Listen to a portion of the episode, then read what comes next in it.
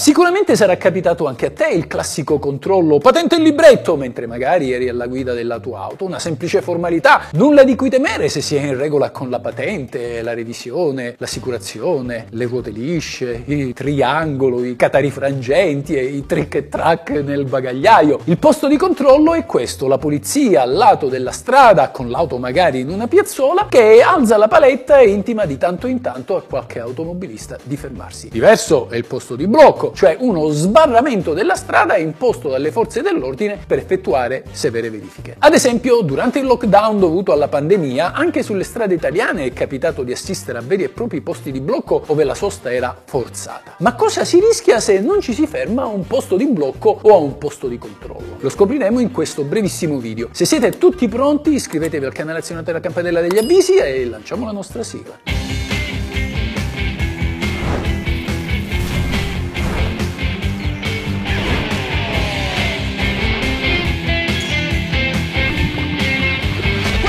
La legge.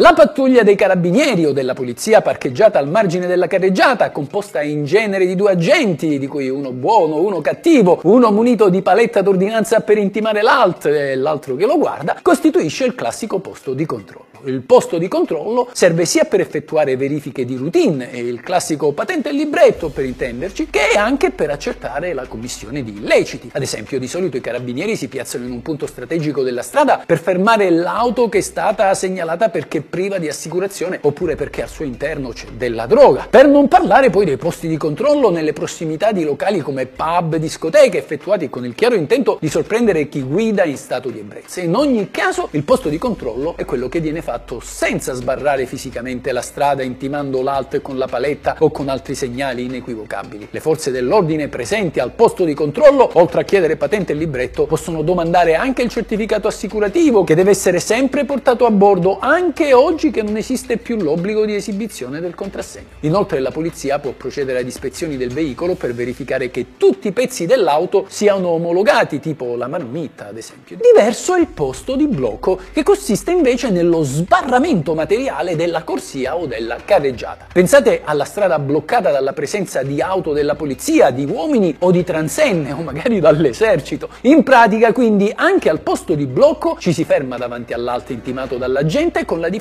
rispetto al posto di controllo che se non ci si fermasse la polizia potrebbe arrestare il veicolo con barriere o vetture poste sulla strada. I posti di blocco sono decisamente più rari e vengono eseguiti solamente in ipotesi eccezionali, ad esempio per fermare un criminale in fuga oppure per verifiche straordinarie come quelle effettuate a causa della pandemia durante il lockdown. Secondo il codice della strada, quando la polizia forma dei posti di blocco deve usare mezzi atti ad assicurare, senza pericolo di incidenti, il graduale arresto dei veicoli che non si fermino nonostante l'ordine intimato con gli idonei segnali. Ecco perché il posto di blocco può essere preannunciato dal segnale stradale alt polizia, teschi che sbarrano la strada, zombie che camminano, insomma qualsiasi cosa che avverta in anticipo il conducente dell'obbligo di arrestarsi davanti alla polizia, dove arrestarsi mica significa mettersi da solo le manette, ma fermarsi, bloccarsi.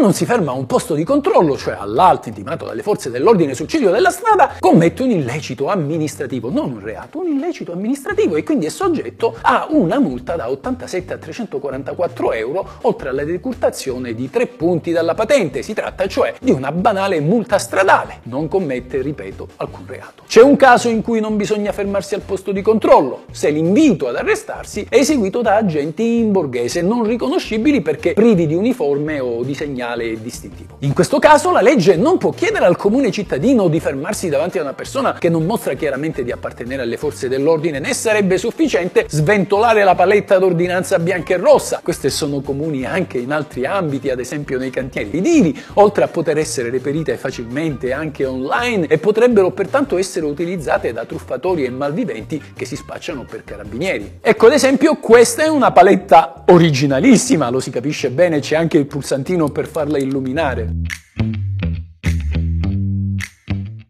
Non si ferma invece al posto di blocco è punito con una sanzione sempre amministrativa che va da 1362 a 5456 euro, oltre alla decurtazione di ben 10 punti dalla patente. Si tratta di una sanzione ovviamente più severa in quanto il posto di blocco è effettuato per motivi molto più importanti rispetto al controllo di mera routine. In linea di massima, a non fermarsi a un posto di controllo o di blocco non si rischia quindi di commettere reato. Come ha specificato la giurisprudenza, chi non si ferma all'invito della polizia subisce solo la sanzione amministrativa.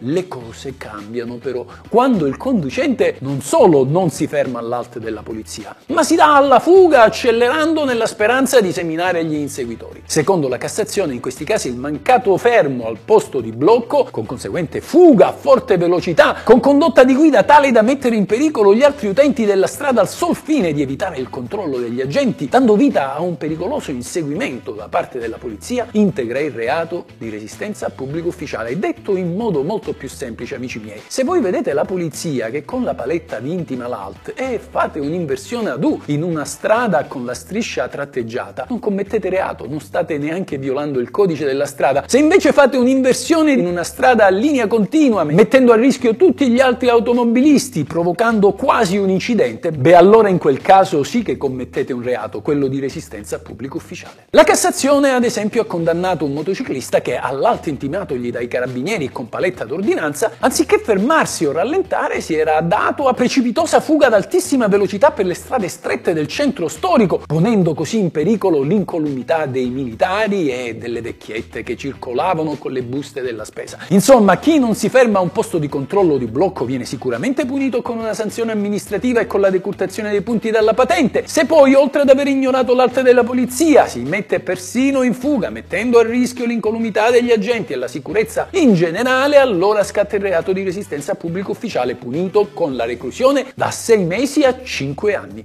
Questa è la legge.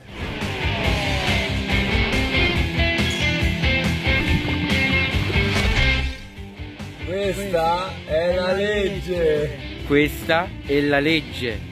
Ciao amici, se vi interessa sapere cosa dice la legge, come va interpretata, cosa si può fare e cosa non si può fare, il tutto in un linguaggio semplice ed accessibile a tutti, iscrivetevi al mio canale, questa è la vera legge.